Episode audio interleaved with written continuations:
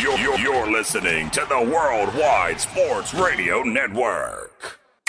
Didn't you coach Burt Reynolds? Yes, I did. Was he any good? He was a defensive back.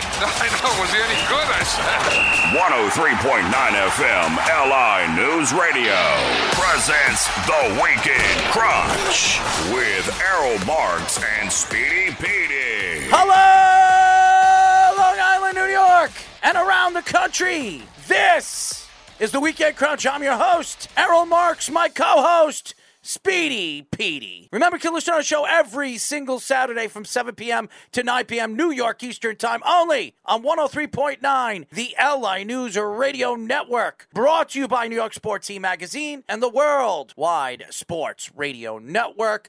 Speedy, what's up? Never thought I would see the day where I was positive about the Giants and then negative about the Mets. But here we are. The Giants actually winning a thriller, and the Mets can't beat bad teams to save their life. Well, we have a lot of New York teams might be looking for new ownership. We will be talking about that a little bit later in the show, but a great show lined up for you guys. a little bit later in the show, we will be talking to SB Nation blogging the boys editor and chief. RJ Ochoa. He'll be talking a little Dallas football with us and a little Houston baseball. He's a big Houston Astro fan. I don't understand why. And that's why we're having him on the show because we like to make fun of Dallas fans. I'm just mm-hmm. kidding. But Well, if you're listening to this show today, you've scored more touchdowns in a football game than the Dallas Cowboys did in week one. There you go. We will be talking to Mr. Ochoa a little bit about the Dallas Cowboys and where he thinks the Dallas Cowboys could go, knowing Dak Prescott could be out six to eight weeks. So it'll be very interesting to see what Mr. Ochoa will say to us. Robert Salas says he's keeping receipts for all the fans and all the press mocking the Jets after that unbelievably terrible Baltimore loss. That will be the first thing we get into. We will get into the New York Giants as they surprise and shock the world, ladies and gentlemen, as they knock off the Tennessee Titans in Tennessee with an unbelievable game by Saquon Barkley, over 160 yards and a touchdown. He was fantastic. Showed everybody why he was a top three pick a couple of years ago. If he's healthy, who knows? Saquon Barkley could be one of the better running backs in the NFL this year. So we will get into a little Giants conversation. We'll get into all of week one's games and where we think some of these teams could be. There was a lot of upsets, things that threw me off, especially in my suicide pools. I was knocked out of all my suicide pools, and my fantasy team's not doing that well either. So a lot to talk about. Moneyline Mania. Wes will be joining us. Chaz is right now dealing with some family stuff, but Wes is knocking on the door, ladies and gentlemen, as he's hitting on all his picks.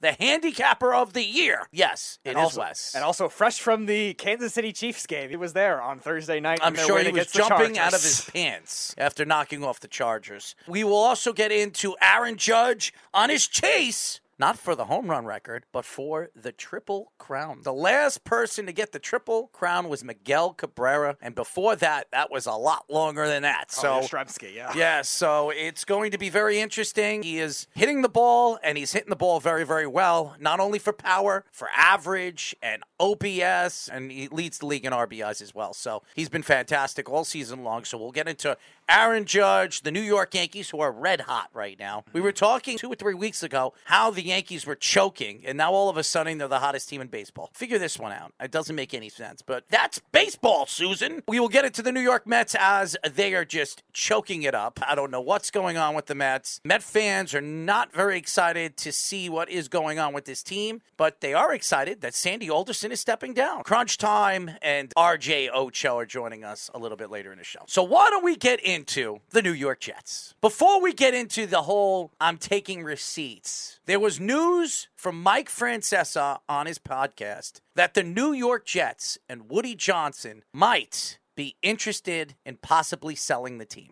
It's just a story right now. There's no truth to the story. But if Mike Francesa is speaking about it, there has to be a truth. Now, I don't know what connection Mike Francesa has with the New York Jets and the Johnson family. I don't know. But if he's coming out and saying that Woody Johnson might be interested in selling the team, it's going to grow legs. Just a couple of weeks ago, we heard that James Dolan, in about a year and a half after he gets out of that thing that he is doing out in Vegas, he might be interested in selling the New York Rangers and the New York Knicks. For some reason, besides the Yankees and the Giants, the Brooklyn Nets just got a new owner a couple of years ago. The Mets have a new owner in Steve Cohen. James Dolan might be interested in selling the Knicks and the Rangers. The Islanders had a new owner a couple of years ago. And now the Jets. All these New York teams looking to be on the market. I don't think Hal Steinbrenner is selling the Yankees. I don't think that's going to happen. And I don't see the Mara or the Tisch family selling their stock in the Giants. It doesn't seem likely. But what does this say to the New York Jet fan? Is this a good thing? I would say it's a good thing, even though I like Woody Johnson. He's been a good owner. He's opened up his pockets, he spends the money. It's not like he's been putting the money back into his pocket. He is giving the money out to the players and to the free agents that they bring in. But for some reason, nobody wants to play for Woody Johnson. Bill Belichick did not want the New York Jets job in 1998 when Parcells stepped down because he didn't like Woody Johnson. He was a friend of Leon Hess. Within 24 hours, he takes the New England Patriots job, and we all know what happened after that. Jets fans scarred forever.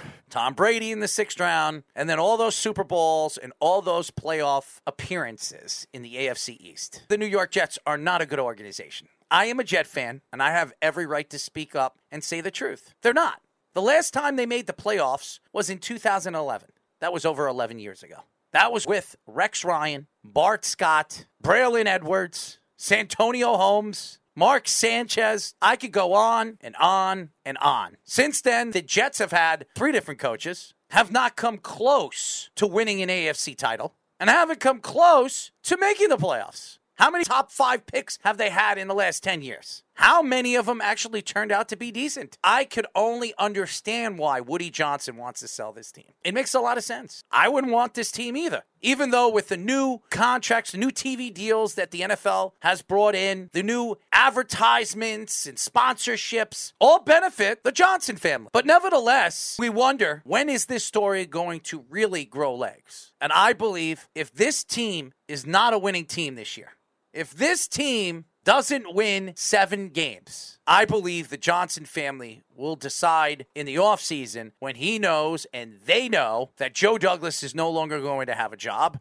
Zach Wilson will no longer be the starting quarterback of this team. And Robert Saleh might be on his flight back to San Francisco. Joining the other ex 49ers that are now members of the New York Jets, both on the coaching staff and with the players. But yeah, this is definitely something that I would not be surprised if it happens sooner rather than later because we've seen big cities kind of take advantage of that kind of thing. LA did it just recently with the Rams and the Chargers. Rams obviously winning the Super Bowl in their home stadium. And this project, since SoFi Stadium has been built, and even since they moved to LA, has been a big deal for the NFL and for Los Angeles in general. And now New York. Why not take advantage of that? Better fan base over there, much more endorsements over there, much better overall football and sports city than LA is. So why not take advantage if you're the Jets and try to be able to one build a new stadium and two change the image of that? Yes, Woody Johnson spent money, but also at the same time, the top free agents, kind of like we were talking about with the Knicks and James Dolan, sometimes shy away from the Jets or have to take a lot more money to go to the Jets. Some Jets fans call it the Jet tax because they were in a good run team. So as a result, the Jets might have had some big names come in there, like Woody Johnson likes, but sometimes they didn't create good results. And it's a playoff drought that's over a decade. I was in high school the last time they made the playoffs. That's what the Jets are going to have to go by, but this is definitely a move I could definitely see happen. I think even faster than the James Dolan one because you were talking about the James Dolan project in Vegas. It's been a long time for the Jets,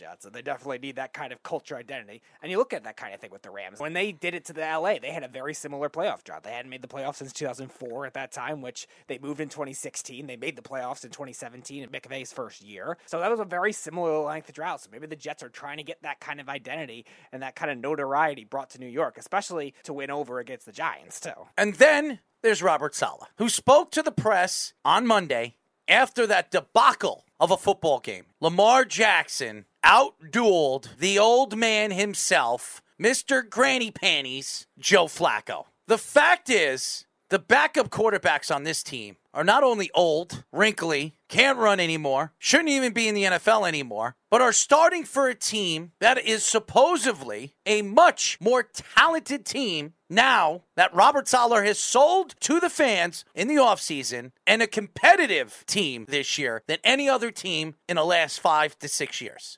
And what did they do on Sunday? Mike LaFleur decided not to run the ball after the first drive, Michael Carter got almost 20 yards on a run. They decided not to run the ball with Michael Carter. They started giving the ball to the rookie Breece Hall, who ran the ball pretty well in the first half. And then he dropped the ball, but he's a rookie, and I'm not going to take shots at him. But for some reason, they stopped giving the ball to Michael Carter. They started throwing the ball when it was raining with old man Flacco to Corey Davis, Mr. Pothead himself. He dropped the ball numerous amount of times. Elijah Moore couldn't catch the ball either. He made some mistakes too, and a couple of really big penalties, which cost the Jets in the second half of the game. But we're not even going to talk about that. We're not going to get into the defense, how good they looked in the first half. They kept the Baltimore Ravens offense to only one touchdown and a field goal kick. We're going to talk about after the game on Monday, after practice, Robert Saleh was interviewed by the press, very calmly said, You know what? I'm going to be taking receipts for all you doubters that are mocking us. Robert Saleh.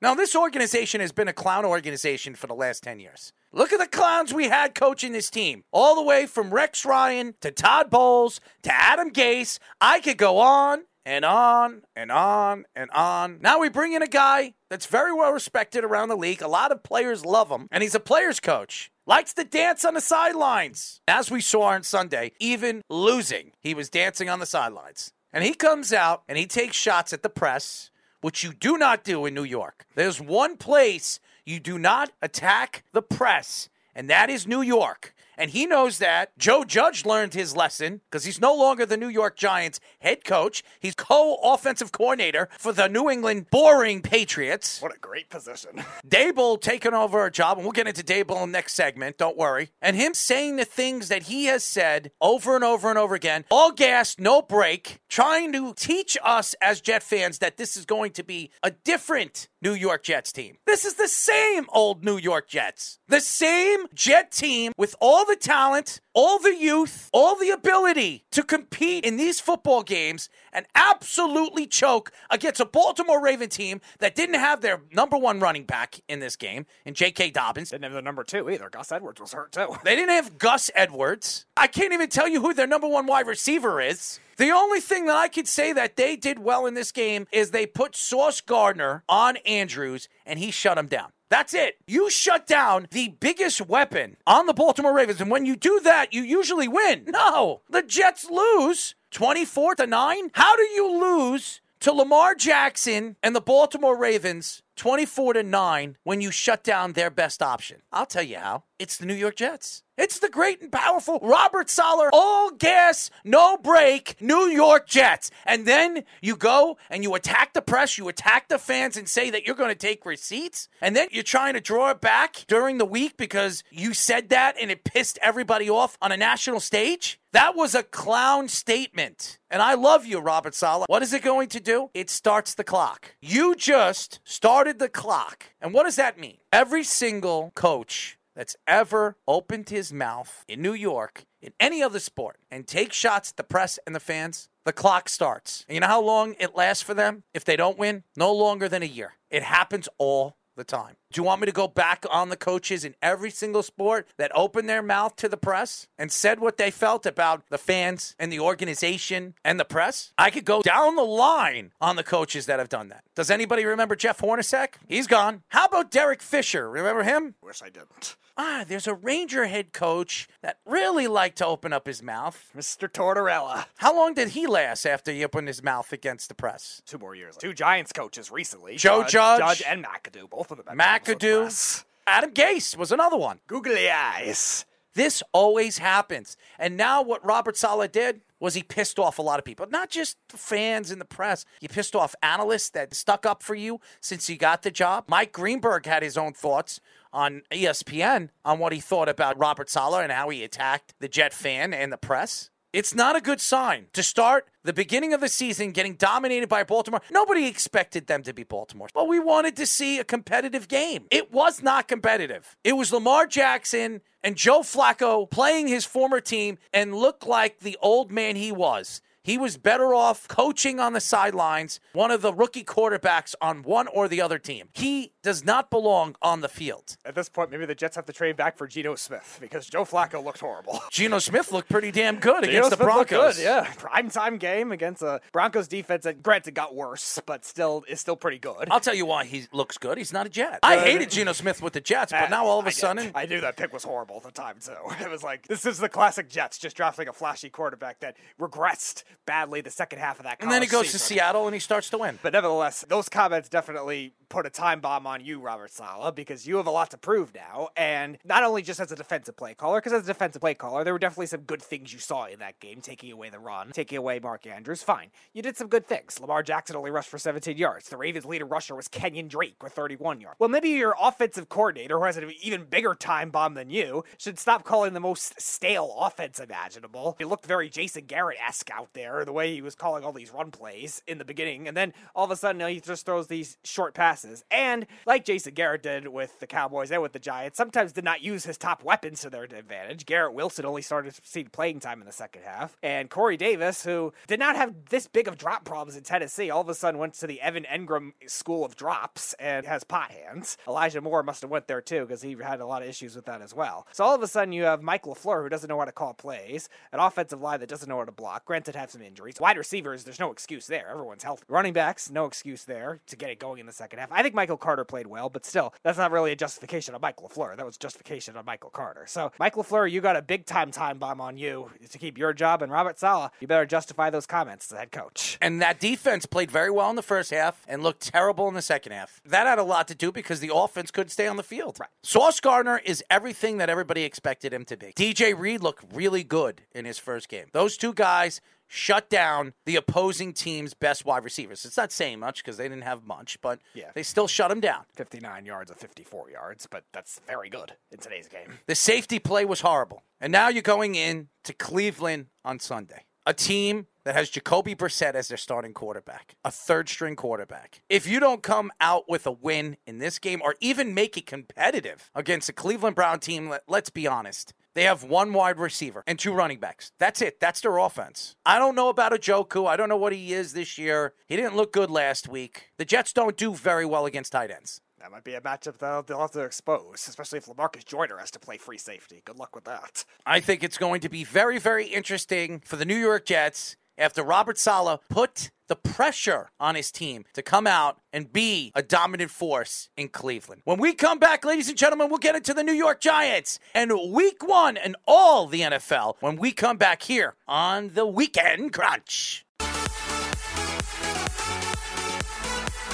We are back, ladies and gentlemen. As you know, this is the Weekend Coach. I'm your host, Errol Marks, my co-host, Speedy Petey. Remember, you can listen to our show every single Saturday from 7 p.m. to 9 p.m. New York Eastern Time only on 103.9, the LI News Radio Network.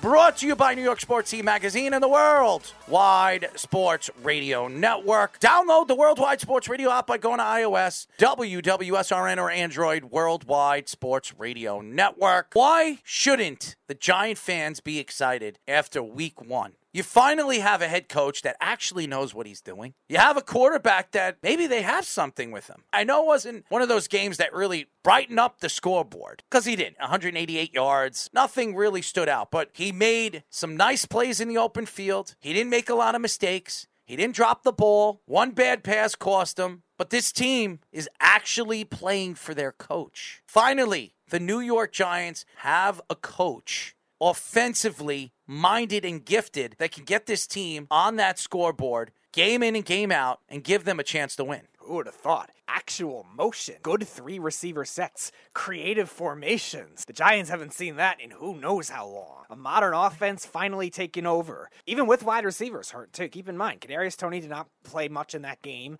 He was limited. Wan'Dale Robinson got hurt in that game. Neither of them will be active this week. And Daniel Jones, that was a good sense of adversity for him to be able to test that kind of thing. They barely had any tight end play. Forget about that. I have mocked Evan Engram last segment, fine, but they still don't haven't replaced him yet. Daniel Jones yeah, his numbers weren't flashy. Two touchdowns, 180 yards, but 17 to 21. That's a great completion percentage. Granted, simple passes, fine. But that's adversity for him to overcome. That's a big thing for a guy that he hasn't had a lot of chances to do close games, crunch time situations like that, but still hasn't been great in the ones that he's had. He still has had trouble sensing pressure, and even that game still was a little bit iffy with that too. But their offensive line on the outside played very well, and Daniel Jones took advantage of that. And finally, they actually have a coach in Brian Daboll that knew actually how to use him in motion and use his running ability to that advantage, and that helped big time when it came to facing a Titans defense that still has a good amount of talent. Yes, they lost some pieces in the offseason and is still well coached. So Daniel Jones deserves a lot of credit, and Brian Daboll a ton of credit for that play. How about Saquon Barkley, Yeah. who absolutely exploded? 18 carries, 164 yards, one touchdown, averaged 9.1 yards to every touch. Those are dominant numbers.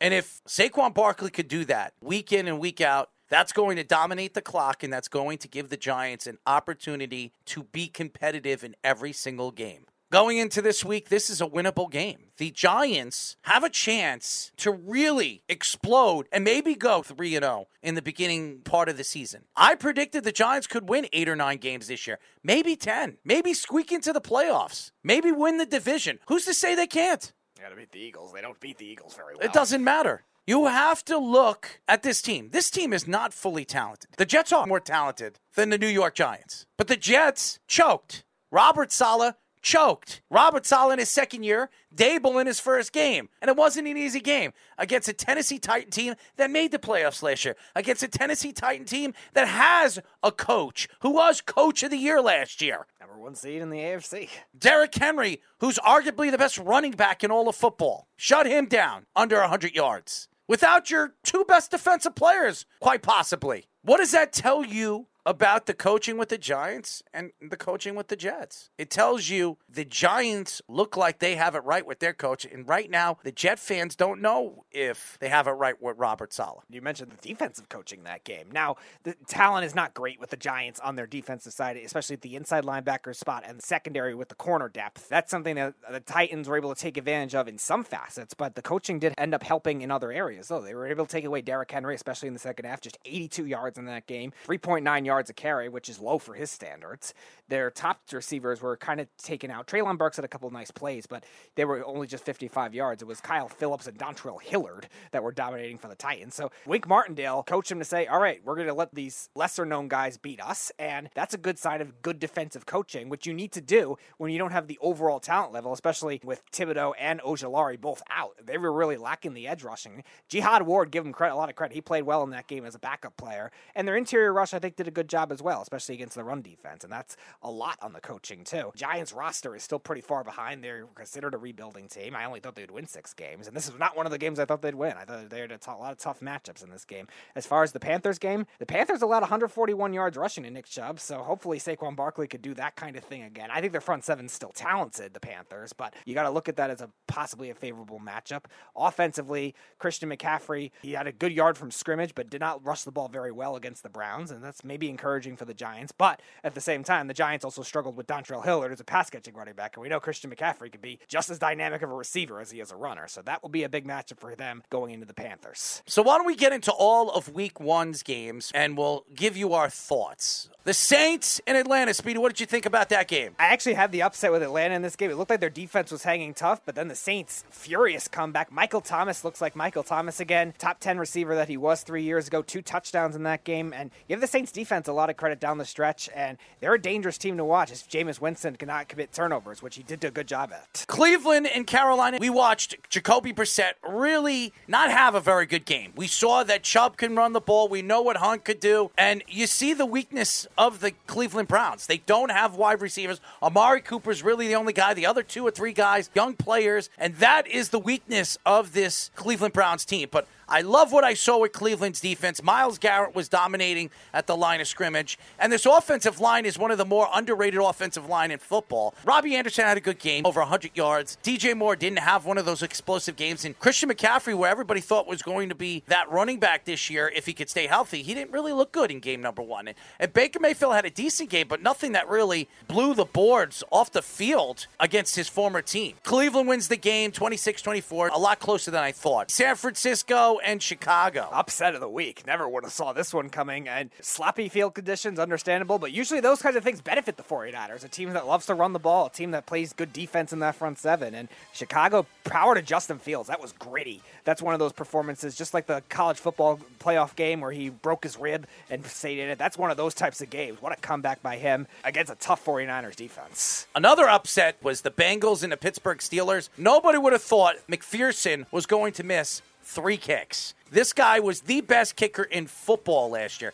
He didn't miss one kick. Even in the playoffs, he was a big part of why the Bengals went all the way to the Super Bowl. Not only just Joe Burrow, but one of the faces of the Cincinnati Bengals. And then they laid up a lousy goose egg. Joe Burrow goes into game number one. He threw four interceptions, put his team behind really early in the game. The defense was absolutely fantastic. Fitzpatrick, the pick six, he was fantastic. Weatherspoon, he also played very well. I loved what I saw with Pittsburgh defensively. They lost Watt for a significant amount of time, hurting his pec, so he could be out a significant amount of time. And that's a huge loss for one of the best defensive players in the league. But I like what Mitchell Trubisky did. He wasn't explosive. His numbers weren't numbers that popped off the board, but he made every throw that he needed to make, and he kept the Bengals thinking. And the Bengals defense, defense that was expected to be even better than they were this year, and that offensive line with some of the acquisitions that they brought in. Collins from the Cowboys, he obviously didn't show up. Nobody showed up on that offensive line. And that's why they hit Joe Burrow a lot. So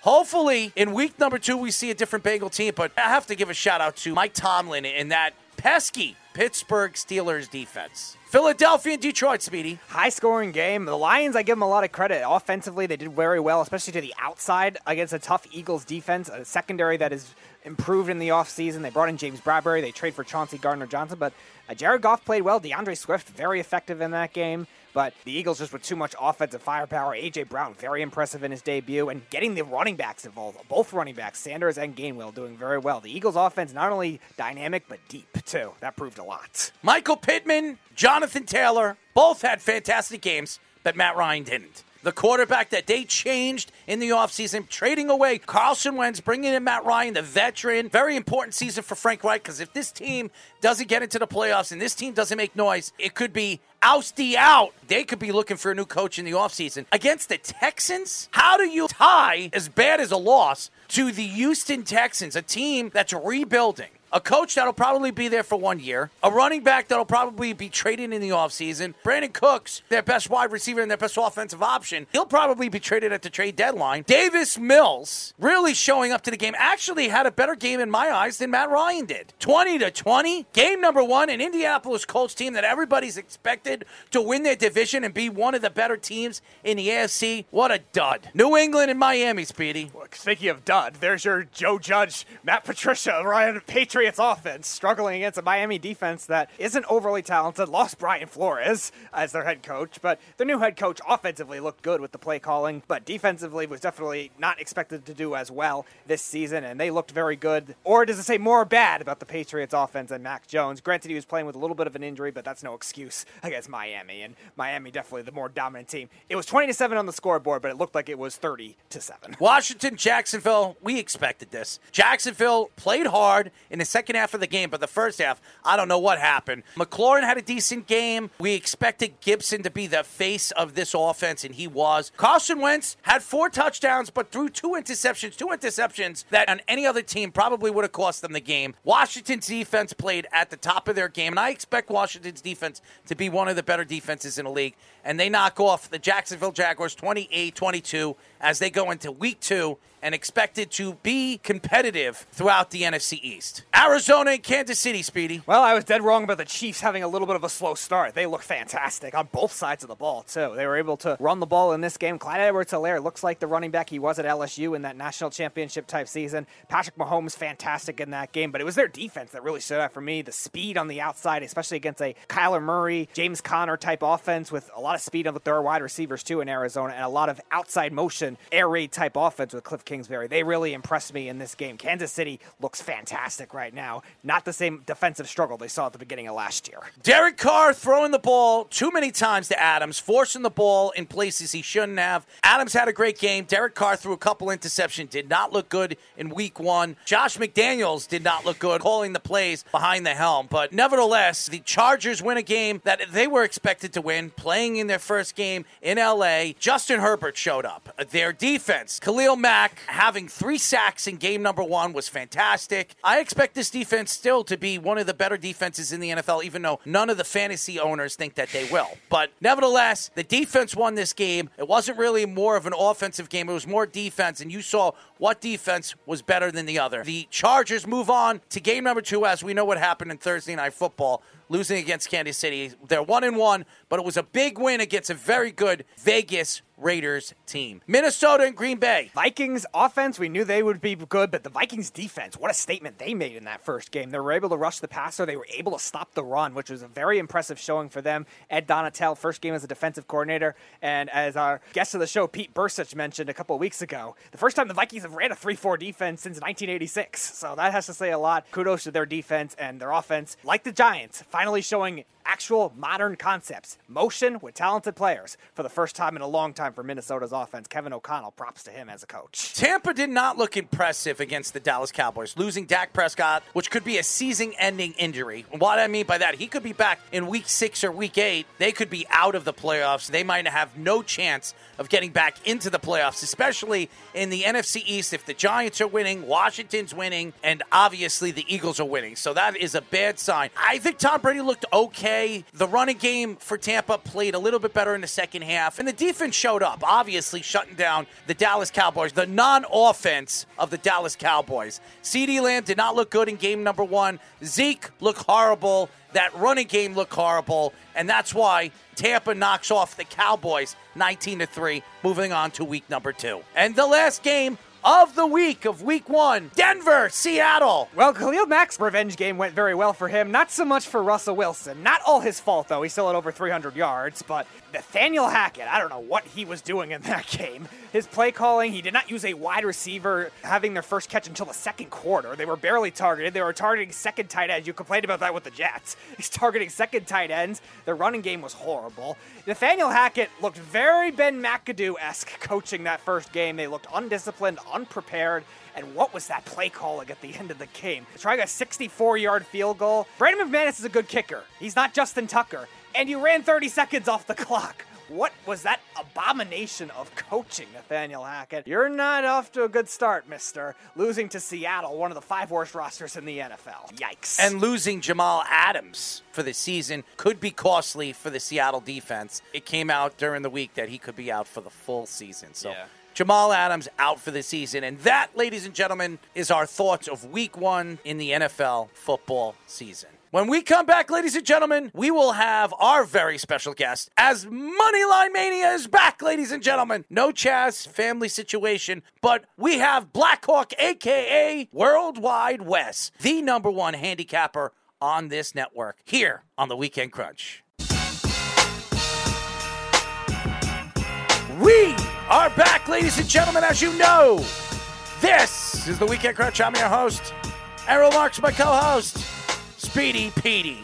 Remember, you can listen to our show every single Saturday from 7 p.m. to 9 p.m. New York Eastern Time only on 103.9, the LI News Radio Network. Brought to you by New York Sports Team Magazine and the Worldwide Sports Radio Network. Download the Worldwide Sports Radio app by going to iOS, WWSRN, or Android. Worldwide Sports Radio Network. And I just mentioned the Worldwide Sports Radio Network, and we have a very special guest for our Moneyline Mania segment, Worldwide Wes. Here we go. It's Moneyline Mania.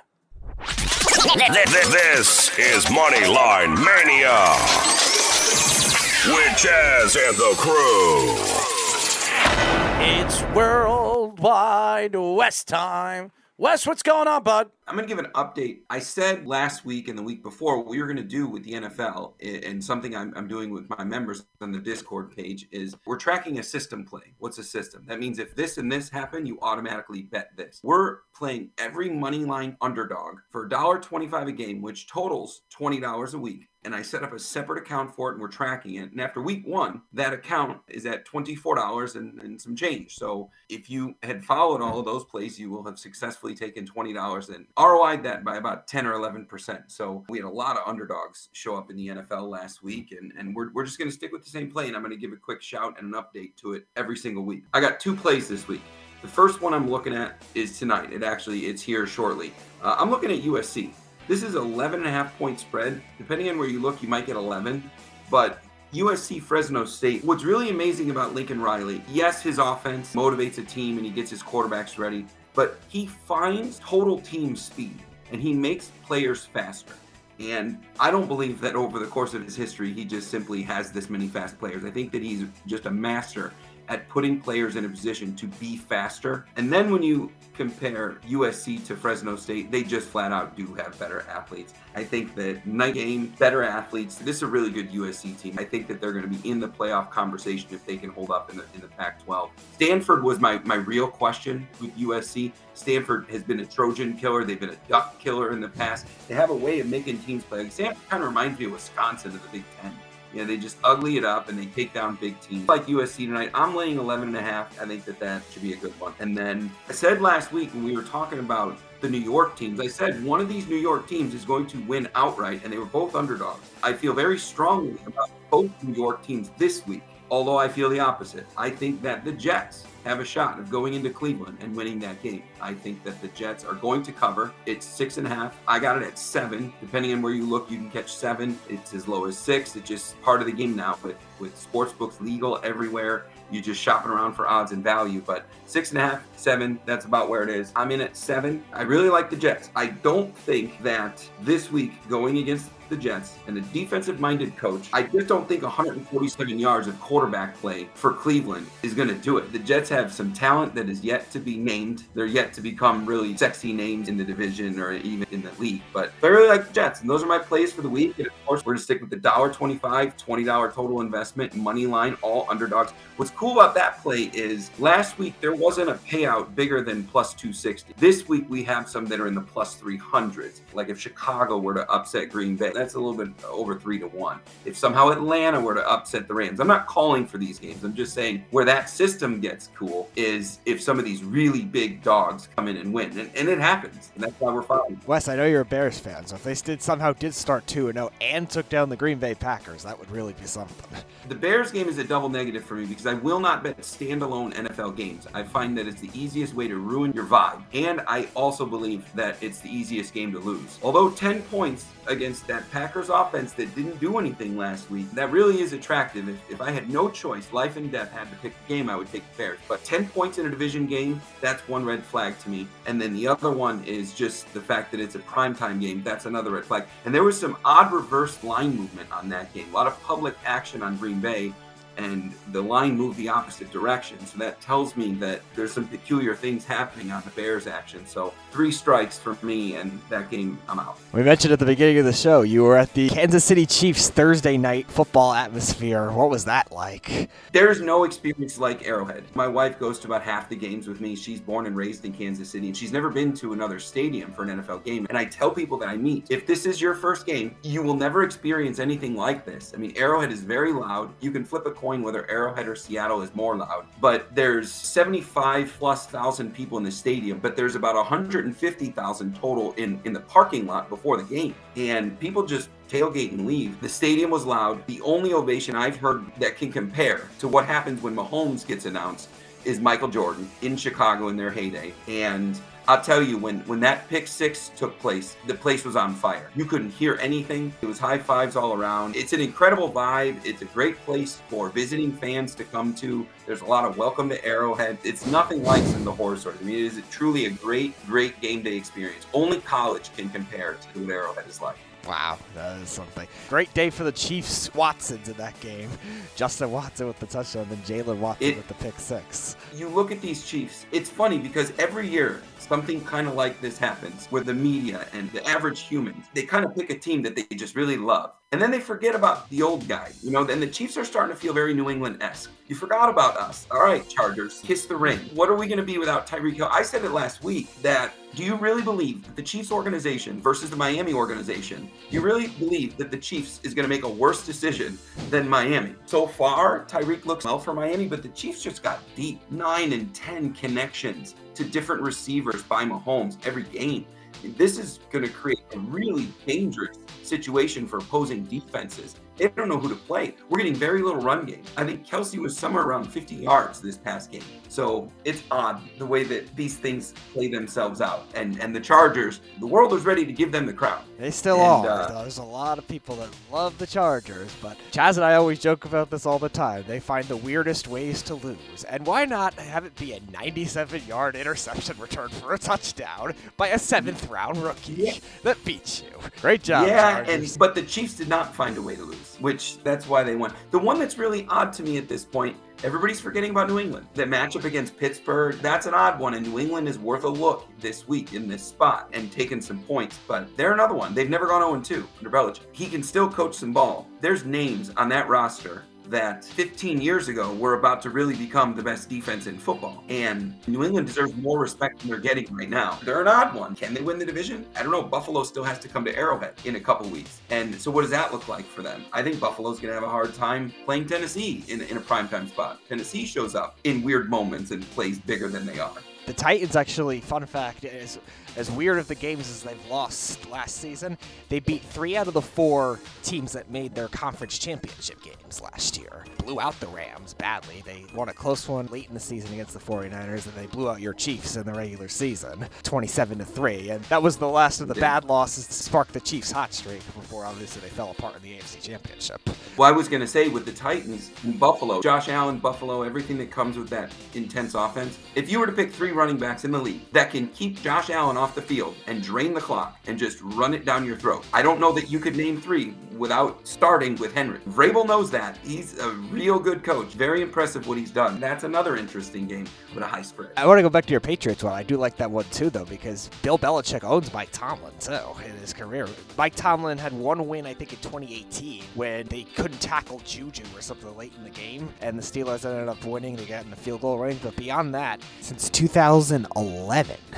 That's how long ago it was since the Steelers won up until just recently in 2018. to add another log to that fire you're throwing out there, that's Big Ben. This is now Mitchell Trubisky. Again, I'm not making the call on the game. I'm just saying if you were to give an underdog a look in a place to take points, in a really good coach, underrated in odd spots. What you just described was Belichick against Big Ben. You're talking a healthy Big Ben. You're not talking senior citizen last year, Kane limping on the field, Big Ben. Limping on the field, senior citizen.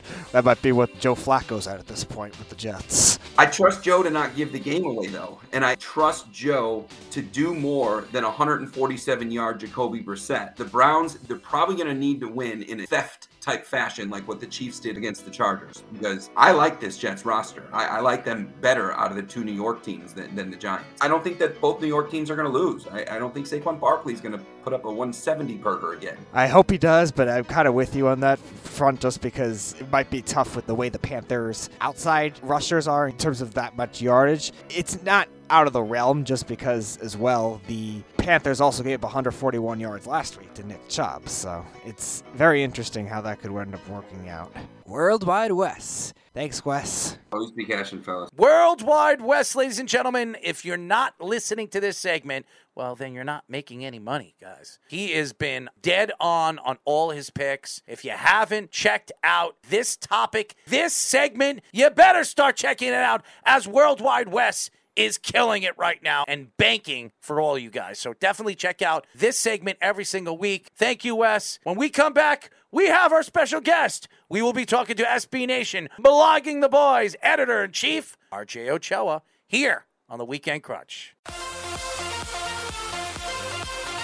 We are back, ladies and gentlemen. As you know, this is the Weekend Crunch. I'm your host, Daryl Marks, my co host, Speedy Petey. Remember, you can listen to our show every single Saturday from 7 p.m. to 9 p.m. New York Eastern Time only on 103.9, the LI News Radio Network, brought to you by New York Sports Team Magazine and the World Wide Sports Radio Network. Download the Worldwide Sports Radio app by going to iOS, WWSRN, or Android Worldwide Sports Radio Network. We've had him on the show a couple of times, and why not have him on again to speak a little Dallas Cowboy football as Dak Prescott could be out six to eight weeks, and I'm sure he has a lot to say. We're now talking to SB Nation blogging the boys editor in chief, RJ Ochoa. Mr. RJ, what's going on, bud? It's great to be with you guys. Contrary to popular belief, I'm in a stellar mood. I was able to secure a PS5 finally over the weekend, so I've got that going for me. Outside of that, it's a little bit grim as far as entertainment is concerned. That will definitely sell to all the cowboy haters. How are you feeling? Uh, the last time we had you on, COVID was going on. How are you and your family with that? All good. Thank God. Everything's great. My wife and I have an almost 10 month old son. Congratulations. Uh, thank you. It's been a really fun almost year, just kind of watching him learn and grow and become a little person. And so our family's really full, and everything else just just kind of falls at the wayside when you put it into perspective that way.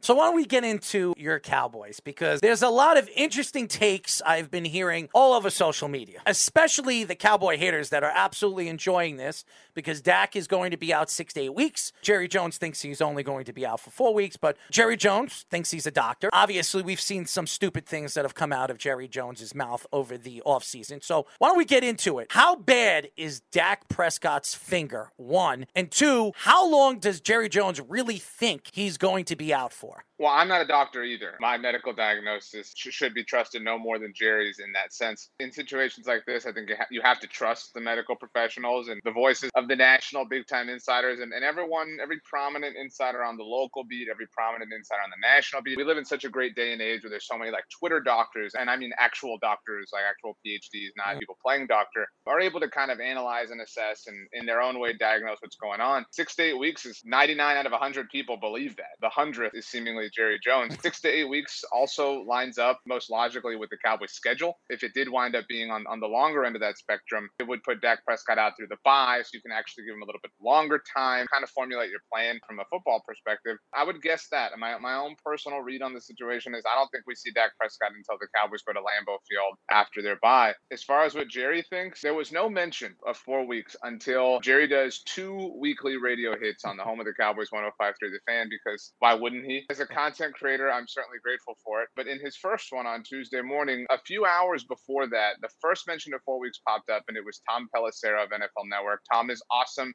does an amazing job. I think it's worth mentioning if you recall the McCarthy Project specials that were airing Tom Pelissero was the person who did that, who went to McCarthy's barn and put all that together. Tom Pelissero last year had a one on two interview exclusively with Mike McCarthy and Dak Prescott at a training camp. So somebody who's clearly very close, the first person to report that four week timeline, then Jerry Jones reiterated it himself. It would be a grave mistake to do that, to rush Dak back. I don't know how the Cowboys have a record that's kind of worth standing or salvaging, if you will, even four weeks from now. Our pets' heads are falling off. I mean, this this is DEFCON one. How do you think whenever he comes back that he will come back? Because he also had the ankle injury a couple years ago too. Now having the hand injury, thumb injury. Do the Cowboys have to ease him in, or do you think they go full throttle depending on what their record is? I think it would have to be full throttle. If you look at their schedule, we all think they're losing to the Bengals, so they're 0 2. I think if we're being generous, they split the, the two divisional games after that between the Giants and the Commanders. That puts them at one and three. They're losing out west of the Rams. They're one and four. They're losing to the Eagles on Sunday night. They're one and five. And then again, I'll be generous and say they split those Lions and Bears games. So they're two and six. Who knows what the division looks like? Maybe the Eagles are running away with it. Maybe the Commanders have kind of found their footing. You know, obviously one and zero so far as well. Everybody is. I don't know how they wouldn't rush him back, but it is difficult. And I don't mean to make excuses for Dak. It is difficult to properly evaluate him. I don't know that the Dak injury is as devastating to people in the non obvious ways, just because it went predictably bad. If you follow anybody who creates Cowboys content, it was going to be this way. The way they built their team, their offensive line was shoddy, their receiver group was really shallow. What a big surprise. Dak Prescott was running for his life, having to throw into triple coverage. And so he looked really bad. It was among the worst games that he's ever played as the quarterback of the Cowboys. It's the first game since last season and the second half of last season was really bad for him. We're a long ways removed from him playing some elite football. I don't know if that means that the elite quarterback that he once used to be is gone forever. I don't know if, if the offense and the creativity and the talent around him has just withered. This isn't just the quarterback's hurt. They are in a very toxic sort of place as an overall team right now. We are talking to SB Nation's blogging the boys editor in chief, RJ Ochoa. So we're looking at quarterbacks that could be available. There's a name of Cam Newton out there. Maybe he's expendable quarterback that you can bring in that could possibly help you for the next couple of weeks. Maybe Tyrod Taylor reaching out to the Giants. I don't know if the Giants are going to help the Dallas Cowboys, but Tyrod Taylor, a formidable quarterback that could play the position. Ryan Fitzpatrick. I've been hearing Colin Kaepernick's name too, and that's something Jerry Jones would do, something crazy. So, uh, is there any quarterback that you have heard through the grapevine where maybe they decide, hey, maybe we'll bring this guy in. He'll help us out for the next couple of weeks. I don't think so. The party line is Cooper Rush won his only start for the Oh, Dallas God, Cowboys in please. Sunday night football game a year ago against the Minnesota Vikings. You know, I'm a big believer in the Vikings personally this year. The greatness that we saw from the Vikings a week ago is proof positive of how Mike Zimmer trapped that team for so long.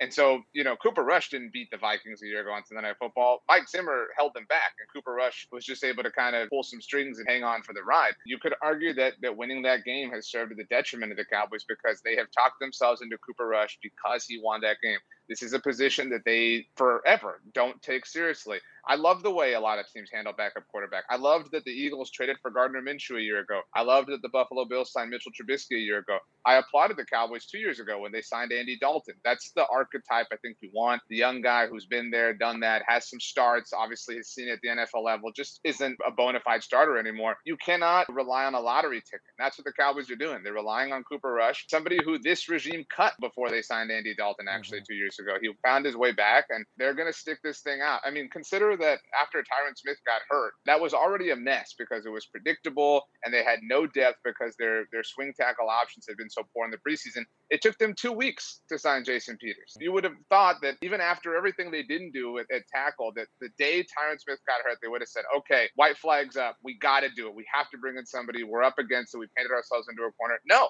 they waited two weeks till Monday of last week was when they officially signed him. And so they have no intentions of doing anything here. Cooper Rush is their guy. And then when it doesn't work, they'll say he has to step up. He has to do more. CeeDee Lamb has to step up. Zeke Elliott has to step up. It's everybody else's fault. One of our Cowboys fans was actually mad they drafted CeeDee Lamb and wanted to draft Xavier McKinney. So maybe the Giants could trade Tyrod Taylor and McKinney for CeeDee Lamb.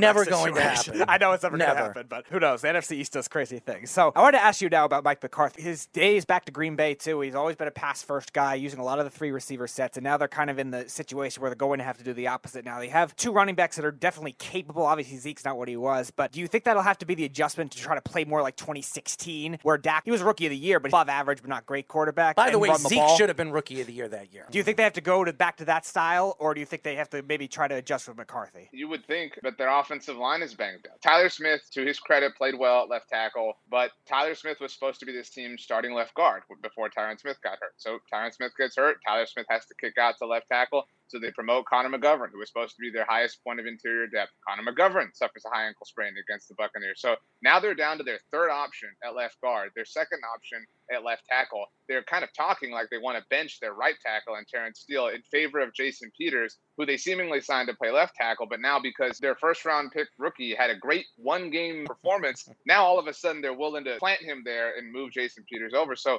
theoretically, I agree with you. None of this matters because the Cowboys don't use both of their running backs. People are, are kind of dragging Tony Pollard this week because, hey, look, he finally got some touches, didn't pick up yards. That game was a disaster. Like, it wasn't a fair opportunity for Tony Pollard. And beyond that, the Cowboys insist on triple option reverse pitches that incorporate Tony Pollard. Just hand him the ball. They do not believe in utilizing fast, special, dynamic players. And you got to run the ball. You got to get creative. KaVontae Turpin had mm-hmm. two return touchdowns in the preseason. Watch out. They're going to use him on offense. Zero offensive touches against the Buccaneers last week. So they want to live and die by feeding Zeke, and maybe that works, but there is a mountain of evidence and data to suggest that it won't. But hey, maybe they are the one out of a hundred. We are talking to SB Nation, blogging the boys, editor in chief, RJ Ochoa. Mike McCarthy, you mentioned him just a few moments ago. This could be his final year because there's a guy lurking in the woods or in the bushes named Sean Payton. He is a guy that Jerry Jones loves very, very much. He's a guy that the Cowboys have been looking to bring in for years,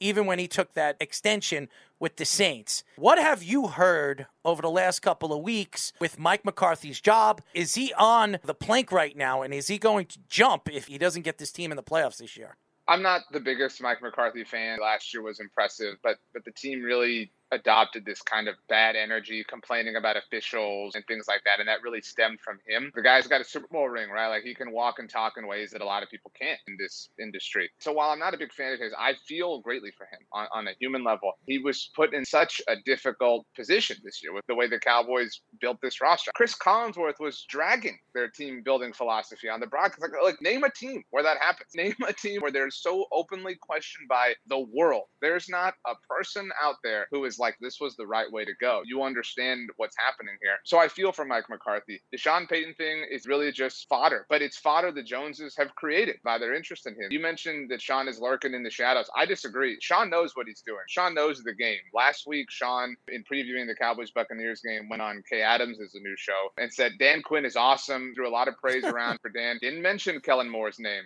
Didn't mention Mike McCarthy's name. Sean knows how to dance. I don't even know that I believe Sean wants the Cowboys job because why would you? if you're somebody who believes that the Cowboys are sabotaging their Super Bowl winning head coach in the name of bringing somebody else in, why would you want to get in bed with that? But what I do believe is that Sean Payton wants another job. Maybe that's the Dallas job if it becomes available. And I believe that connecting yourself to the Dallas Cowboys is a profitable thing. We see a lot of players do that in free agency and they wind up getting the bag elsewhere. Za'Darius Smith was one of the people who did it this offseason before he signed in Minnesota. They even said on the broadcast between the Vikings and Packers game that he specifically wanted to go to Minnesota for the opportunity to play the Packers twice. So why did we hear rumblings that he was connected to the Cowboys to up the price tag that the Vikings had to play? That's just kind of the way this thing goes. And so I don't know how this goes for McCarthy. If I simulated this a thousand times, I think it goes poorly a thousand times. There's just not a way that he climbs his way out of this. I think the last smash the glass, press the panic button move that, that he kind of has is maybe firing Kellen Moore, who he was saddled with. Kellen Moore was in place before he got there, and he can objectively make the claim that, hey, look, I'm an offensive guy.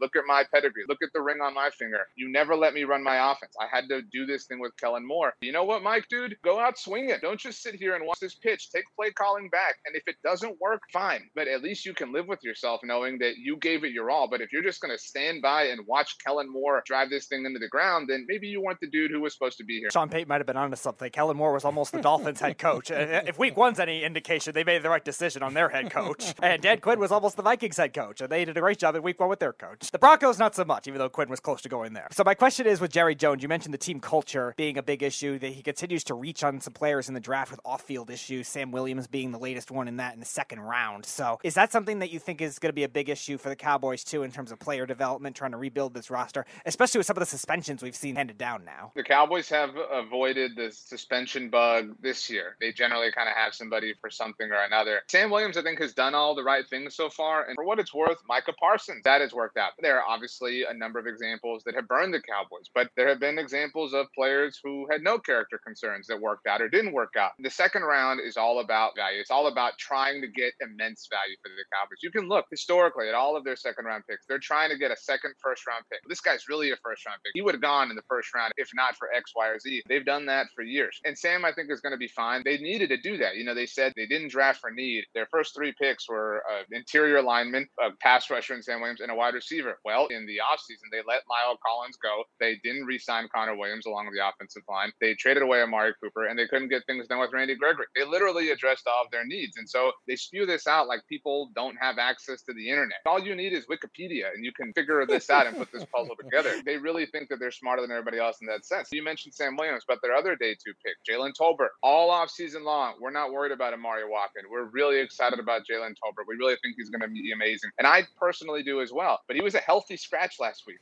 And I don't think that that spells doom for his career. The Cowboys came out and said, well, we threw too much at him right away. Well, yeah, of course you did. You traded away Amari Cooper for nothing. You put this dude in a difficult situation. And so that kind of goes back to, well, now Jalen sucks because Jalen couldn't handle everything we threw at him. You know what Jalen wouldn't have to do if Amari Cooper were on this team? Everything. If, if Amari Cooper were on this team, Jalen could come along at a slow, normal pace. Jerry Jones had the quote last week about one and one making three. They haven't made two out of one and one in I don't even know how long. You were speaking about the wide receiving woes that the Cowboys have, and there's a lot of woes there. CeeDee Lamb, he was getting double teamed last week. He didn't look very, very good. You have Amari Cooper playing over there in Cleveland. Sayonara to him. There really is no second wide receiver. You lost Wilson as well in the offseason, heads over there to Miami. There is nothing there without Dak Prescott. Who do they have that could throw the ball to CeeDee Lamb and then throw it to these rookie wide receivers that are just growing into position? So where are the Cowboys at? Why don't they go after Denzel Mims? You could have gave the Jets a fourth round draft pick and added Denzel Mims and a guy that I believe could be a significant piece to the Cowboys offense, and he's very good. The Jets are stupid not having him in the game. Why aren't the Cowboys doing something like that, making a move for a Denzel Mims for a fourth round draft pick? The questions you're asking are all headlines from bloggingtheboys.com Yeah. over the last few months. Yeah. You asked who's the second player. It's Michael Gallup. Well, he's not playing right But now. But again, Yeah. they're continually relying on being the exception, being the one, three out of one and one. Don't panic. Don't worry about us not having receivers. Michael Gallup's, he's coming back from a torn ACL. He's going to be amazing. And he might be. There's a timeline or a multiverse where Michael Gallup returns and all of a sudden goes off for 200 yards a game. That's possible. It's also possible that because he tore his ACL last year, he kind of needs some time to get back into the groove of things. They signed James Washington. Whoa, watch out. Super awesome dude in Pittsburgh. But he really didn't have anybody to throw him the ball. Thank God we have Cooper Rush because now this dude's really working with something special. James Washington was a big part of their plans, the way Jalen Was. James Washington got hurt on like the third day of camp. So you would have thought they would have said, hey, this was a dumb plan and the plan fell apart. Let's go get a new plan. They didn't. James Washington was the faulty plan. They did do after that. They signed KaVontae Turpin. Don't worry, guys. We're going to get him offensive touches. Not a single one against the Buccaneers. They're relying on Dak Prescott saving them and CeeDee Lamb overcoming triple coverage because he's awesome. He's CeeDee Lamb. He's amazing. And he might be. He might be Calvin Johnson going off every single week. But the problem with them is they don't safeguard or plan for what if plan A goes wrong? What if plan B goes wrong? What if plans A through Y go wrong? They don't believe in that. They're a one stop shop. Only the best possible things will happen. And if they don't, well, hey, how is it really our fault? Plus, we were the highest rated game of the week, so we're doing fine. The lights are staying on. CeeDee Lamb could be Calvin Johnson. All he has to do is gain 30 pounds of muscle and then just get that sticky stuff in Little Giants, and then maybe he'll be Calvin Johnson. There's still hope. He doesn't have a chance. And I love CeeDee That's Lamb. exactly my point. So my question is about the defense. They actually played very well against the Buccaneers. The Buccaneers, granted, had some injuries offensively. Chris Godwin left the game after it seemed like he was going to be healthy after the big bad injury he had last year, but still, they actually played well, hung tough for a while. So what would impress you the most about that defense? their ability to kind of hang with Tom Brady, and I'm anxious to see what Tom looks like this week and what the Bucs offense looks like. If they go off against New Orleans, I'll feel better about that. It was nice to see Micah Parsons. We've talked so much about regression to the mean coming for him. Nice to see him get two sacks and, and kind of prove to be what will hopefully be an exception there. But cool, you got one of the hundred exceptions that you were banking on happening this year, so that was impressive. But that formula just isn't sustainable with this weak offense. You can't be the 2006 Chicago Bears and just score on defense every single week and, and have your quarterback stay out of the way. It's How much do you drink watching the Cowboys fall on their face each year? I'm a big fan of hydration, so I'm all about the H2O. I'm a professional, so I've got a job to do during the game. I'd like to kick back and relax when the Cowboys aren't on prime time tomorrow. Thursday night football will be a nice night to have. Who knows what? I'm open to any kind of recipes you have. It's the fall. I want something that makes it feel warm inside my throat, especially when we get down to the World Series when the Astros are beating the Mets. Astros are beating the Mets. Oh, he's an Astro fan. I'm a Mets fan, so I hope it gets Oh, the other way hold around. on. Is that what you think the World Series is going to be? The Astros versus the Mets? I like Um, your optimism. I thought that for a long time. That's what's been planted in my brain. Hmm. I also would be more interesting for me. Astros Dodgers was cool. I want to keep that precious memory. Like it'd be awesome to beat the Dodgers again and beat, and beat this Dodgers team. But let's mix it up. Always kind of cool when you get two teams with like the same color schemes. It'd be a lot of blue and orange happening. Like, what are you trying to more graphics blind would me? Cool. I hate both teams. Yeah, you would root for the Mets. I I, would know you. 100% root for the Mets. I root for the Mets. If the Yankees aren't in the playoffs, out of all the teams that the opposite teams in New York, out of all the sports, I would root for the Mets because they never win. I want to see the Met fans actually have a chance and have something to cheer about. The Yankees have cheered for years. Every single decade, the Yankees win a championship, except the last 11 years. Arrow's But, uh, also still recovering from the NBA Finals when he had to Oh, root for the Celtics Oh, against please. the Warriors. With professional sports, the way it's moving and some of the crazy stuff, not only in basketball, but now in football, baseball, with the crap that we're hearing now, with the new rule changes, I'm tired of it. Just play the damn game. I'm already looking for week two because after watching week number one and all the upsets and me playing in my suicide pool and losing all three games, I'm just completely had it with the NFL season already. And watching the Jets just completely lay up a. I didn't think the Jets were going to win. The way they played throughout the game, it made me sick to my stomach. I'd rather watch the Cowboys play than watch the Jets. I put the misery we're experiencing up there. I'd caution you to be jealous of this life. But in a weird way, if the Cowboys were going to be this disastrous, do this in week one. Allow me to emotionally disconnect. I'll come in and enjoy the game, but you've recalibrated our expectations. We can let go of the foolish, hey, maybe they win the Super Bowl. It's possible. No, like now I'm free. I can enjoy the Vikings. I can enjoy the World Series when it gets here. I cannot worry about all this extra stuff going on. I am like Dobby the Elf, and the Cowboys gave me a piece of clothing. Now you can watch all the Netflix series that you've missed Stranger Things, The Imperfects. There's some interesting series now. So when you're sick of watching the Cowboys play, you pop on a series and enjoy that, you and your wife. And you sit down with what's your son's name? Roel. Roel, okay. You and little Roel, you have him in your arms and just enjoy Stranger Things or something. Have you watched Stranger Things? I haven't finished season three. That Um, admittedly fell at the wayside. So at this point, I'm a little too far out, but there's other stuff. We got lots of options. If there's an Astros Mets World Series, we'll bring you back on the show if you predict Please. that. That I like your happen. optimism. I'm a Mets fan, but I have some worries about them. I do not want to see the Astros in the World Series again. I don't want to get sick. So my question is about Ezekiel Elliott. There was a rumor about a month ago that it seemed like no matter how he performed this year, they were going to either let him go at the end of the season or maybe trade him at the trade deadline. So what are your thoughts on that? I can't see a world where they trade Zeke. Stephen Jones did make a comment after the draft about making a lot of money. So they're clearly very aware that they can get out of the contract. I think that they have finally recognized it was not the most wise move as far as team building strategy is concerned. Tony Pollard is a free agent in the offseason. So I think they move on entirely. And I think if they are looking for a new head coach, I think we're seeing a complete, outside of Dak Prescott, CeeDee Lamb, Micah, the kind of obvious young dudes, and the quarterback, we're seeing a complete and total reset. And there's a huge argument to be made that they kind of need that. RJ, we really appreciate you joining us. And I'm going to write a letter to Jerry and I'm going to ask him to hire you as the GM because there's a lot of emotion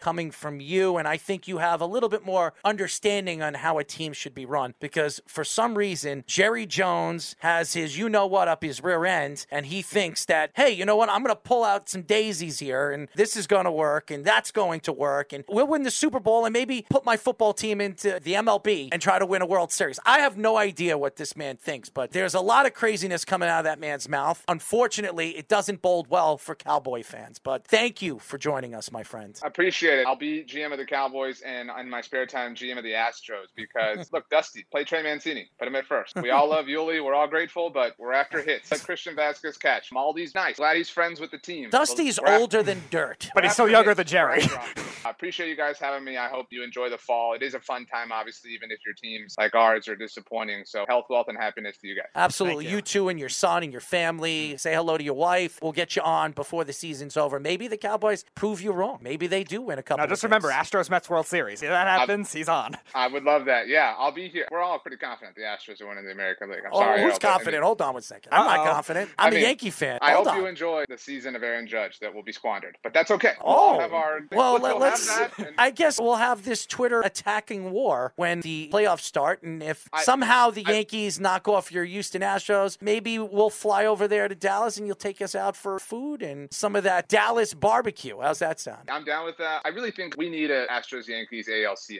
Yes. Like, let's just do it. I'm gonna be so disappointed if like the Blue Jays ruin this or something. not- But all right, y'all have a great week. And, Yo. um, roll tide. Yeah. Roll Tide. RJ Ochoa. Boy, oh boy, Speedy. He looks like he's in a bad mood. Well, he said he was in a good mood at the beginning of the interview, so it can't be that bad. But when it comes to the This Dallas team- Cowboys, he wants to be the GM. I'm the one who told. You Seal know of what? approval. I would reach out to Jerry Jones and just say, listen, you're not working out. Nobody else is working out. I'll, I'll give you somebody. He's a big fan. He's doing your blogging. He's doing SB Nation's blogging for your organization. Why not hire him to be your GM? I could be the GM. I think I could get this team to win. Everybody's going to blame Dak Prescott. Everybody's going to blame this guy because he can't stay healthy. That is not his fault. And right now, this team isn't good enough. So even if Dak was healthy, this team isn't good enough. I don't know why anybody thought they were going to win 11 or 12 games this year.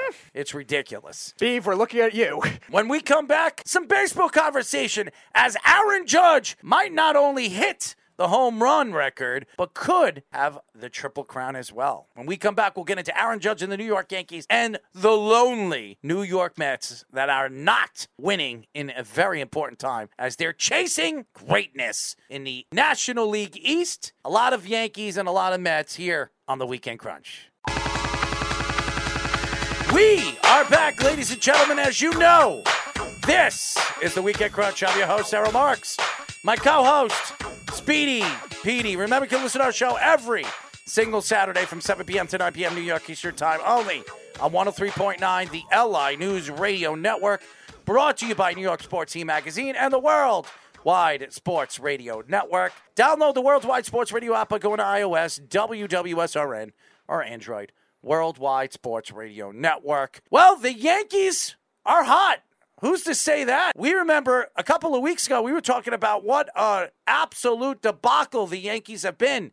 They couldn't hit, they couldn't pitch. Now, all of a sudden, they're one of the hottest teams in baseball, and they're getting timely hitting. And why not? Their best hitter is right now four home runs away from tying Roger Maris's record, five and breaking it. And right now, Aaron Judge is hitting at 310 for the New York Yankees and he has a chance right now to be the Triple Crown winner. This is a fantastic story. A guy that decided to bet on himself in the offseason, did not take the $213 million extension the Yankees were going to give him. And he decided to bet on himself. Then arbitration, 19 million. I thought he should have received more, but nevertheless, he is a Yankee still. Might not be a Yankee at the end of the season, but looks like could make about 300 million in the offseason. Yeah, at this point, it's going to be a minimum $300 million, unless it's like a super short contract that's like $50 million a year for like five years that he wouldn't. But I don't think that scenario is out there. It's going to be a minimum seven years. It's going to be a minimum 300 million. And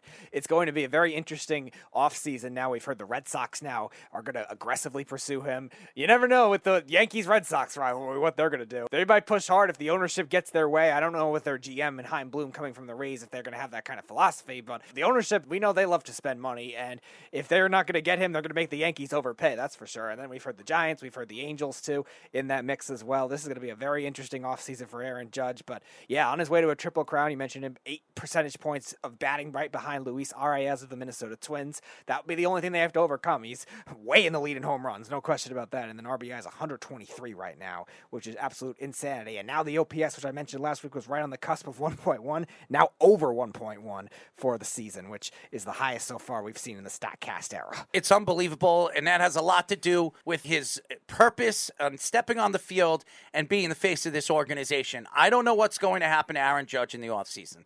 He could go to San Francisco and go home. A lot of people believe he was, and I've been saying it really for the last two years. That's where he was going. But maybe that was the reason why he didn't take the extension. Not because it wasn't worth the money that he was getting. Maybe he just thought that he didn't want to be in New York. He wants to go home. Maybe it's the Boston Red Sox. Maybe he wants to go to Fenway Park and, and win a championship with the Red Sox. I don't know what he's thinking in his head. I do know he got married in the offseason. I do know he wants children. He's a big family man. So it could be San Francisco. The Giants opened up a lot of salary room to bring in a player of that magnitude, but it's just amazing what the Yankees are doing right now without Rizzo, without some of their pitching. They've lost a couple of pitchers. Now they're bringing Severino back. He's coming back. Nestor Cortes is coming back. So they're getting healthy at the right time, and now they're starting to hit. Now the question is going into the playoffs. Are they better off playing in the wild card game and not sitting out for a week? Or are they better off taking the bye for a week, and sitting out and getting healthy? I don't know what this Yankee team is going to do, as far as I'm concerned, offensively in the playoffs. We've seen what they've done in the last couple of years. It hasn't been good. The only two players that have hit in the playoffs is Gleyber Torres and Giancarlo Stanton. Everybody else have not hit in the playoffs. So it's going to be very interesting, as far as I'm concerned, with the New York Yankees and where the Yankees are going to take this. This is a very important year. If they want Aaron Judge to stay, they have to go all the way to the World Series or even win it.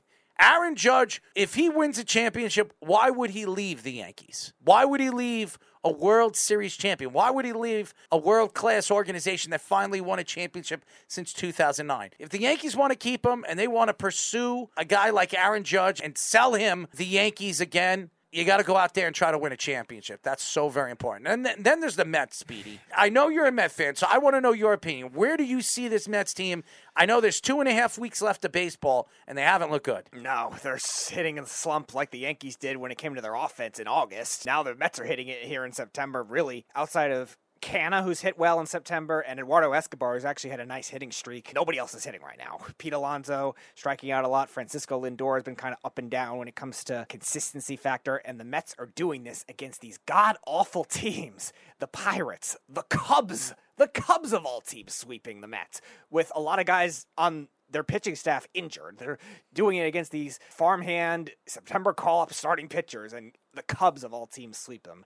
The Nationals a couple weeks ago, not good. There can't be playing down to these teams and be able to expect to do well in this postseason. Just the hitting in general, which has been a deep lineup for a while, is all of a sudden flamed out. Daniel Vogelbach, a guy that was a great trade of the line acquisition, that was great for August in a slump now. Tyler Naquin hasn't been hitting. Now he's been on the bench. He's had to play more because Marte's now hurt, but still not a good sign. And the catching position, since McCann's come back too, offensively has just been god awful. It's I think the second worst in the league right now, and obviously the worst among contending teams. So not a lot of things to like if you're the Mets. And then there's the problems I've always had with them: lack of lefty depth, bullpen inconsistencies that haven't been good. Health. health. Yeah, the Mets have always an average of ten injuries at a time, but who knows at this point? But still, Max Scherzer being hurt, not at the ideal time. I guess better now than in the postseason, but still, this team is. He might not be 100%. And ever since his first injury this year, he might not be at 100%. And I've said this already. He is an old player. If it, it was a 34, 33 year old Max Scherzer, that's different. The man's 37 years old. Mm-hmm. He's an old guy, and he is going to fight injury for the next two to three years when you have him. I still believe he's one of the more dominant pitchers when he's on the mound, but you don't know what you're going to get in the playoffs. Remember, he had a dead shoulder in the playoffs last year. Who's to say his lat is 100%? We have seen these lat problems with the New York Mets, aka Noah Syndergaard. It didn't work. And now all of a sudden, Noah Syndergaard's on Philadelphia, and Philadelphia is winning. And by the way, they have the final wild card spot. I think right now, when you look at where the Mets are, you have to win this division. You do not want the Braves to take over this division and go into the wild card game where there's no guarantees to the wild card game this year. Right, and the Mets are structured right now where they're they're better off for playing for the rest right now because they've been a very inconsistent offense. It would be at least if they could weather the storm and win the division, they, then their bats have a time to refocus, recalibrate. I think they got overconfident at certain points in these games where they've played down to them too. As far as the Max Scherzer injury, I think that's a big reason why that the Mets have really fallen off and the other pitchers really haven't stepped up right now, and also a big reason why I think he got a more larger contract per year rather than getting the five year deal too. Is the Mets were definitely concerned about this. Now this is his second injury this year. He got the three year deal for forty three million dollars a year. They kept that in mind, especially now with Jacob Degrom too, now having to be paid at the end of the season as well. So they're gonna have to keep that in mind. But Jacob Degrom, since he's come back, has been very healthy as well, and really has only had one iffy start so far. Oh, Jacob DeGrom is their best pitcher. You have to make sure that he's the 100% healthy pitcher out of all of them because I believe going into the playoffs, you want him in a seven game series, if need be, to pitch three games. He's the guy. I know Max Scherzer has the strength and he has the ability to do it, but he is getting old. Jacob DeGrom, he's the younger pitcher. You want the younger pitcher on the mound and the more dominant pitcher, and that is Jacob DeGrom. The question is is this team going to be 100% healthy? Is this team going to find their bats before the season's ends? Because if they don't and they go into the playoffs cold, it's going to be a big problem no matter if they win the division or they don't. I don't know what to say about the Mets right now. The Braves are very dangerous. The Cardinals are playing great baseball right now. San Diego's starting to win. And then there's the Dodgers and Philadelphia, which we just mentioned.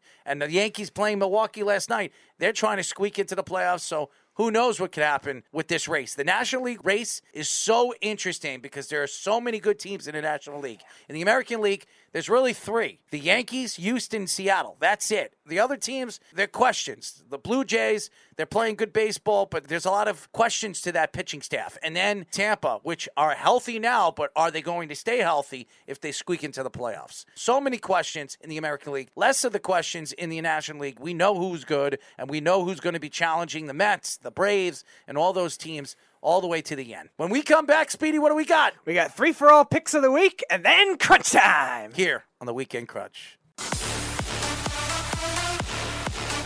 We are back, ladies and gentlemen. As you know, this is the Weekend Crunch. I'm your host, Errol Marks, my co-host, Speedy Petey. Remember, you can listen to our show every single Saturday from 7 p.m. to 9 p.m. New York Eastern Time, only on 103.9, the LI News Radio Network, brought to you by New York Sports Team Magazine and the World Wide Sports Radio Network. Download the Worldwide Sports Radio app by going to iOS, which is Apple, and searching WWSRN or Android and searching the Play Store and looking up Worldwide Sports Radio Network. Speedy, are you ready for the free for all picks of the week? Yes, here we go. So, score update from last week. You are in the lead right now. The Kansas City Chiefs annihilating the Arizona Cardinals. That was the one point that you got that I didn't get. We both got the Chargers right. I got the Vikings team right, but I did not get the over under. So, it is 2 to 1 Errol right now. So, we'll start with the Miami Dolphins and the Baltimore Ravens. 44 and a half over under. I'm going to take the Ravens in this one. I think this game will be close. I think the Dolphins showed a lot offensively last week against a good, not great Patriots defense defense, but the pass catching running backs were a concern for the Ravens. You saw the Jets do that a lot in week one, and Miami's got two good ones with Myles Gaskin and Chase Edmonds, who's one of the better ones in the league. So I think that'll keep it close, but I don't see the receivers having the same impact like they did in week one against the Patriots, against that Ravens secondary. So I think the Ravens win it close. I'm going to take them on the under. First game in Baltimore, and J.K. Dobbins will be playing on Sunday, and I think it's going to play a big part of where this offense is going to go. It's going to open up the field for Andrews, I think, is going to be explosive. Lamar Jackson showed me why he should be paid in the offseason. Really should. Miami is going to put up a fight. Tua look really, really good in week one. So did Tyreek Hill and Waddle. But I think the Baltimore Ravens showed you why they're going to be one of the better defenses in the NFL because they're going to put pressure on the quarterback. I think Tua is going to have a big problem, especially with that offensive line. Give me the Ravens on the under. All right, second game will be the Tampa Bay Buccaneers at the New Orleans Saints. 44 is the over under for this game. And I'm taking the upset for this one. I'm taking the New Orleans Saints. They impressed me a lot in the second half in, against the Atlanta Falcons. No Chris Godwin for the Buccaneers, which is the guy that usually has done well against the Saints because Mike Evans against Marshon Lattimore in his career has definitely not been doing well. Marshon Lattimore has had his number, which is weird for a guy that's 30 pounds less than him. Mike Evans is a big body guy, but yet Lattimore owns him. And I think Alvin Kamara has a big game in this one, pass catching wise, especially to counter those blitzes. The Saints offensive line, I think, does a good job, just holds their own enough. And that defense, fantastic. And they will do the rest against Tom Brady, who struggled against them. So I'll take the Saints in the upset on the under. I got Tom Brady and the Tampa Bay Buccaneers to pull off the win. I'm not going to bet against Tom Brady until Tom Brady loses. And Tom Brady with the Tampa Bay Buccaneers. A lot of people are expected to play well this year. And I, I, like their running game. I like their defense. I think they have a lot of depth. And I expect them to show up in this game with their wide receivers and Evans and Julio Jones and make a splash in this game. I have the Buccaneers on the under. All right, last one Monday Night Football. Minnesota Vikings at the Philadelphia Eagles. 50 and a half is the over under for this game. I love the Vikings. I hope they win, but I'm taking the Eagles in this one. I in Philadelphia, a tough place to play, and I think the Eagles have a couple good matchups offensively to look for. Like I was saying with the Dolphins, I think the pass catching running backs will be a big factor. Eric Kendricks can't cover everybody, and the Vikings have a lot of other young linebackers. I think Dallas Goedert, I think, is a tough matchup for that team, and I do think AJ Brown against uh, some iffy Vikings quarters could be a good matchup as well, making some tough catches. Vikings offense will do well in this game, but the Eagles can stop the run and can rush the passer on the inside. I think that'll do just enough they win it close and they win it definitely on the over. I think this will be a shootout. I think the Eagles have a lot of depth. I really do. I think they have the wide receivers. I think boosting up the secondary in the offseason. I love what I've seen from their young quarterback in Jalen Hurts. He was fantastic in week one. I expect him to be good in week number two. Minnesota coming to Philadelphia is going to be a big problem. It's not in Minnesota. It definitely is advantage when they play in Minnesota. I think Justin Jefferson's going to have a good game. I think Thielen will have even a better game because the Eagles are going to double team and try to take Justin Jefferson out. But I like the Eagles in this game. I have this game a high scoring game too. I have the Eagles too on the over. I think this is going to be a fun game. I think it'll be close. I think both teams are going to put up the points. But I think because the Eagles are home, the advantage goes to them. I have the Eagles on the over. All right, that will conclude our three for all picks of the week for week number two. And now we transition to crunch time. It's time for crunch time. Read the time. Gotta see the pitch.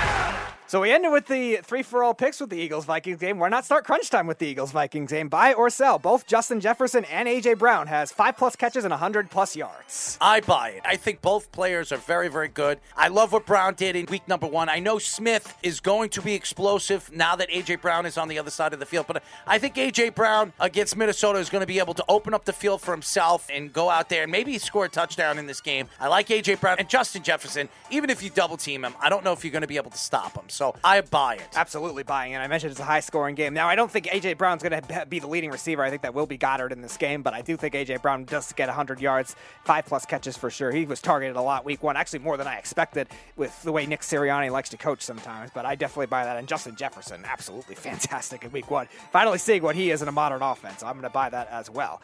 All right, buy or sell. Number 13, Miami covers minus six and a half on the road at Texas A&M.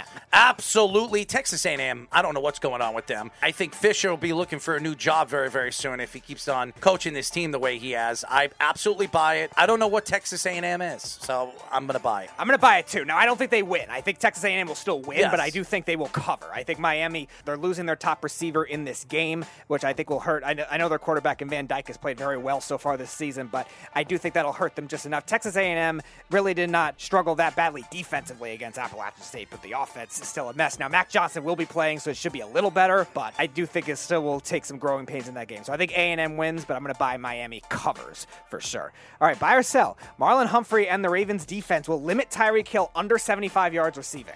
I'm going to buy that. I don't know what Tyreek Hill is. He didn't have 100 yards last week either. I really think Tyreek Hill is a little overrated as a player, and I think with Patrick Mahomes, Patrick Mahomes made him a better wide receiver than Tua is going to make him. I still think Tyreek Hill is going to have a good season, but I believe Humphreys is one of the more underrated corners in football. So I think he keeps him under 100 yards in week number two. I absolutely buy it too. I think physical play for Marlon Humphrey too. One of the best physical type corners in the league against Tyreek Hill. Again, Tyreek Hill he could beat press coverage. I'm not saying that he's had trouble with that in his career, but I think the Ravens game planning definitely saw with a new defensive coordinator has done a very good job, and I think they're going to do a better job at following Tyreek Hill, unlike some of the other corners we've seen. So I am going to buy it. All right, back to college football. Nebraska, hell froze over for them. Scott Frost finally got fired. They have an interim coach now in Mickey Joseph. Buy or sell? They cover at home minus 11 against Oklahoma. I sell it. Why did they fire their head coach? Because they can't win. So what makes anybody believe their assistant coach is going to be any better? I'm selling that they're not going to cover with Oklahoma. I agree with you. I'm going to sell it too. Now, I'm not saying it's going to be a massive blowout because Oklahoma's offense really hasn't shown much yet either. Dillon Gabriel, new quarterback in there, left handed quarterback that has had a rough first half so far, really overcoming more in the second half. But I do think they're enough to be able to get it to a 17 to 20 point margin. And I love Brent Venables as that coach. He's done massive things already with that defense. So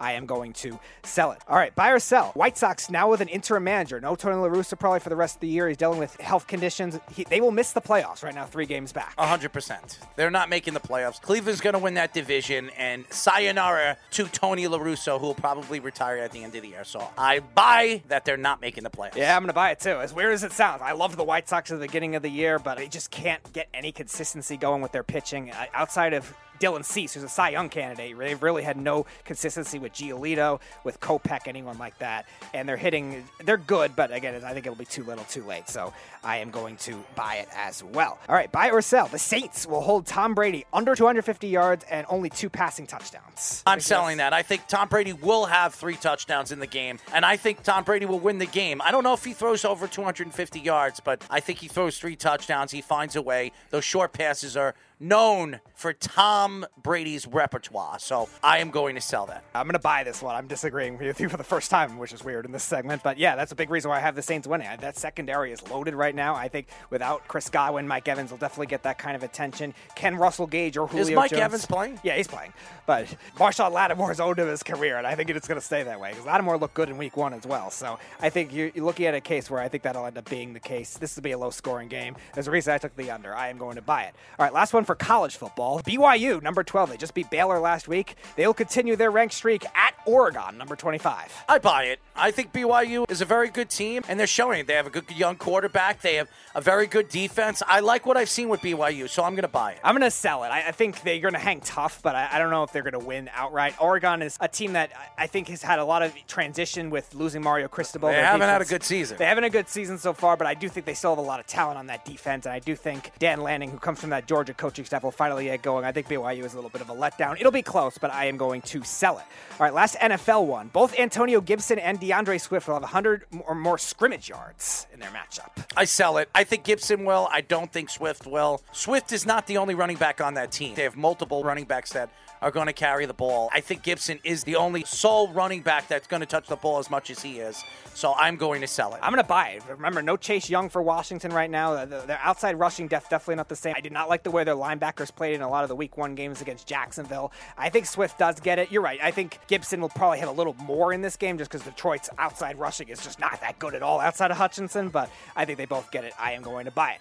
All right, last one. Aaron Judge, by at this point next week on our show, will tie Roger Maris's home run record. Sell it. No. It's going to take at least two weeks. He's going to have to play at the end of the season. That's why the Yankees have him batting first. They're trying to give him as many bats as they possibly can so he has a chance to break that record. But no, I'm going to sell that. He will not. Yeah, I'm going to sell it too. Brewers too tough of a pitching staff. I know that didn't show on Friday night, but I think that's going to make it tough. The Pirates, I think he'll feast on them in the three game series of that. And then they play the Red Sox. I know they don't have great pitching on paper, but you damn well know they're not going to let Aaron Judge be that guy. They're not going to want to be the team that does it to them. So I think it'll happen in the next series after that against the Blue Jays. I think that's when he'll break the record. I think he'll do it barring injury, but it will not be at this point next week. I will sell it. And that, ladies and gentlemen, is the final segment of the show. I'd like to thank SB Nation's Blogging the Boys editor in chief, RJ Ochoa for joining us. Thank you to Wes. Shout out to Chaz. Hopefully everything's going well with you and your family. We haven't talked to him in a little bit, but hopefully he's doing better. Hopefully we'll see him on the show next week. Shout out to all the fans that tune in and listen to us every single week as we are the voices of sports here in New York and Long Island. Keep listening to us as our guests get better and as this season, the NHL season comes around, we'll be on after the Islander game, but we will be hanging and repping sports media here on 103.9, the LI News Radio Network. Good night, everybody.